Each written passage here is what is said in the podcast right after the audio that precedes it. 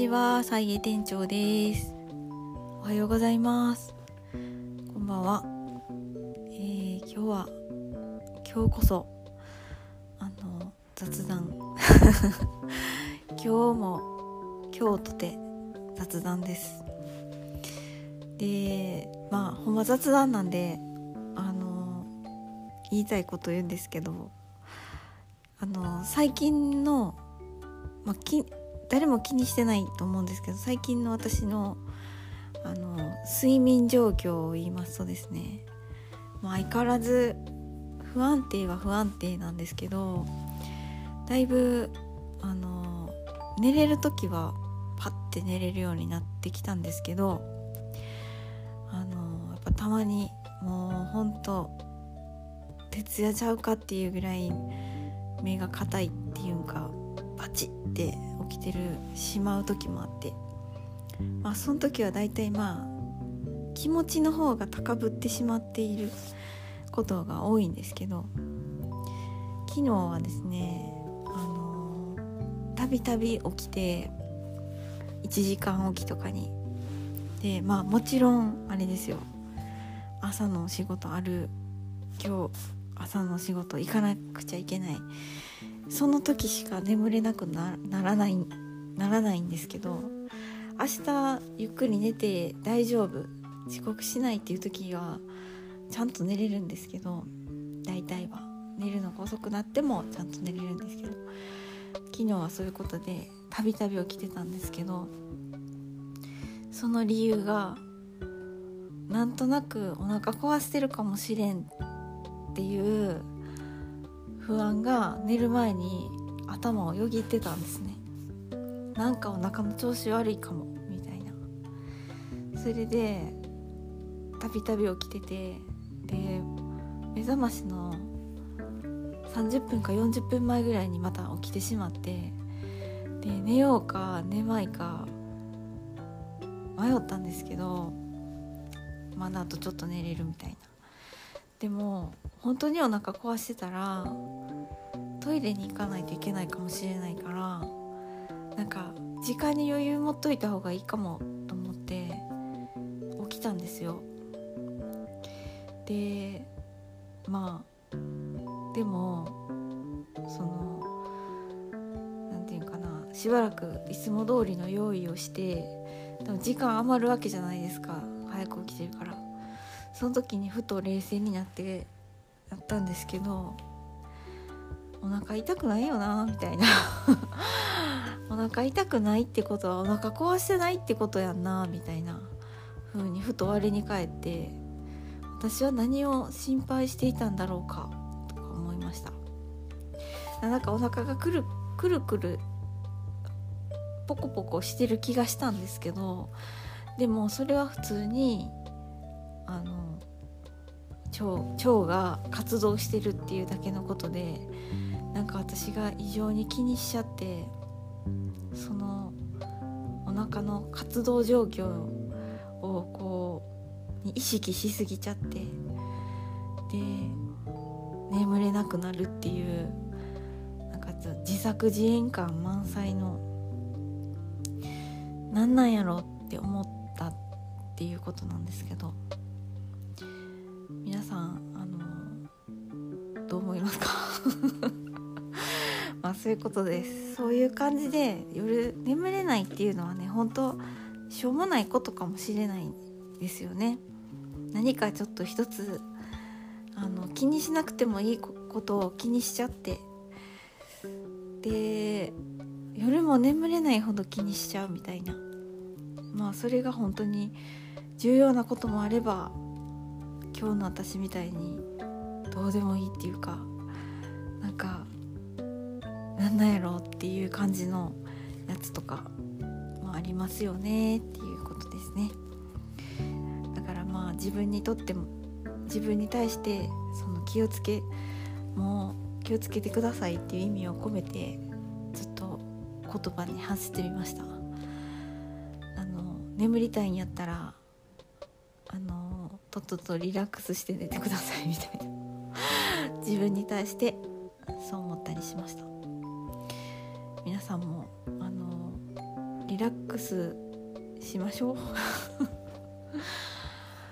えー、まあ全然話はつながらないんですけどあのちょっと前にあのこれいいんちゃうんってふと思った言葉があってそれをノートにメモしてででもなんかみんなにもずっと聞いてもらおうかなって思ったんでその全然話つながらないんですけど言ってみようかなと思ってます。なんかあの古典ラジオであの古典ラジオまだずっと聞いてるんですけどなんか障害の歴史っていうのを最近、まあ、まだ今もやってんのかななんかシリーズで結構やっててで私全部全部は聞いてないんですけど大体結構聞いてでなんとなくうんなんかその時いろいろ思ったんですけどちょっと今も忘れちゃったけどなんかその時にふと思ったんですね。あのまあそれは障害と関係ないじゃ関係ないかもしれないけどパッて思ったんですよ。であの寺山修司の「書を捨てよ旅に出よう」っていう本もあったと思うんですけど映画もあったと思うんですよ。でそのまあその寺山修司さんはちょっとこうアバンギャルドな感じだし当時本も映画も見たり読んだりしたんですけど今思い返したら何を言ってたのかちょっとあんまり覚えてないんですけどね。ただなんか刺激的だなっていう風な漠然とした記憶があるぐらいなんですけど。ででもそのタイトルがめちゃくちゃいいじゃないですか「書を捨てよう旅に出よう」って。なんか大学生だったら全員に当てはまりそうな。まあ大学生だけじゃないな。なんかもう思春期以後の若者に対しては全員に当てはまりそうな何て言うか素晴らしいキャッチコピーっていうかなんかすごいいいですよね。で私もなんかその響きっていうかそのフレーズというかタイトルがすごく好きだなって思ってたんですけどなんかこの分かんないですけどその現代っていうか今最近のこの世界になんかもしその閉塞感とかあのまあちょっと前の私は本当に家庭問題で行き詰まってたんですけど もうこのちっちゃなあの単位家庭っていう単位の中でも行き詰まってたんですけど、まあ、社会レベルでも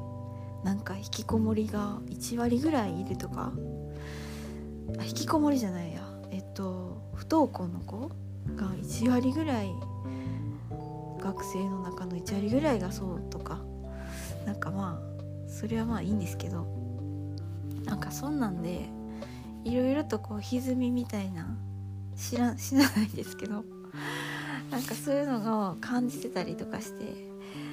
でそんな中に障害を持っている人とかまあそういう今認定されちゃった人とかがなんかそのなんかスイッチになりそうななんかそんな気がしたんですよ。話を聞いてて。でもそれは気がしただけで私にはやっぱりいつも通り何もできないんですけど。でその時にその寺山修司のさっき言ってた「書を捨てよ旅に出よう」っていうそのフレーズをちょっと文字て思いついたのが「数字を捨てよアウトサイドに出よう」っていうフレーズがちょっと思い浮かびました。みなさんどう思いますか？なんかとりあえずそのなんかこうやっぱ外に出ないとまあ結局数字を捨てよアウトサイドに出ようもう小を捨てよ旅に出ようと まあニュアンスというか言わんとしてることは全て同じかもしれないんですけど。ただ何か数字っていうまあある種説得力のあるものになんかこう説得されちゃってこうしてくださいみたいな。なんかそういうところからその障害者の人ってある意味あるある意味じゃなくて障害者の人はなんかアウトサイダーっていう言われ方するんですよね。なんかあのアートとかだったらアウトサイダーアウトサイダーアートとかがあって。でそれはなんかそのめちゃくちゃかっこいいというかそのやっぱりギフトだなって思うぐらいのその本人たちはそう思ってないと思いますよこれは。なんかアートだみたいな。ナチュラルに作ってると思うんですけども。ででもそのしびれるっていうかそのねそのでそういうでもアウトサイダーっていうやり方をしてて。でもなんかそうやって区切ってアウトサイダー弱りしてた私たちですけども私たちっていうかまあ一応障害のない普通の人っていうか。でもなんかそのみんながみんないろんな特徴を持っているっていうところからもなんか線引きをまあしないというかできないじゃんみたいなそもそもみたいな感じでで数字とかそういうものでなんかまあそういうことです。急に説明を放棄しました。なんかそんな風にふと思ったっていうだけであのー、そしてその今どうどうせもう閉塞感感じてるんやからなんかその閉塞したその空間をこう出るなり解放するなりみたいなしなきゃしするっていうのがこれまた成長とかじゃないかなとかなんかそんな風にふわっとあの思ったりしていました。そうやって良くなってほしいなっていうまあ願いみたいな感じで面白い世界になることを祈ってみたいな感じでって思いました。そんな感じです。なんか前半の話とちょっとつなげれるとこないかなと思ったけどまあ私のそういう過剰な神経質度合いみたいなの、一つの病気。病気っていう言い方よくないねやっぱり。一つのまあなんか特徴っていうことでその、まあ、笑ってもらえたらそれが一番いいかなみたいな感じに思いました。はい。では今日もお聴きいただき本当にありがとうございました。それではさようなら。バイバーイ。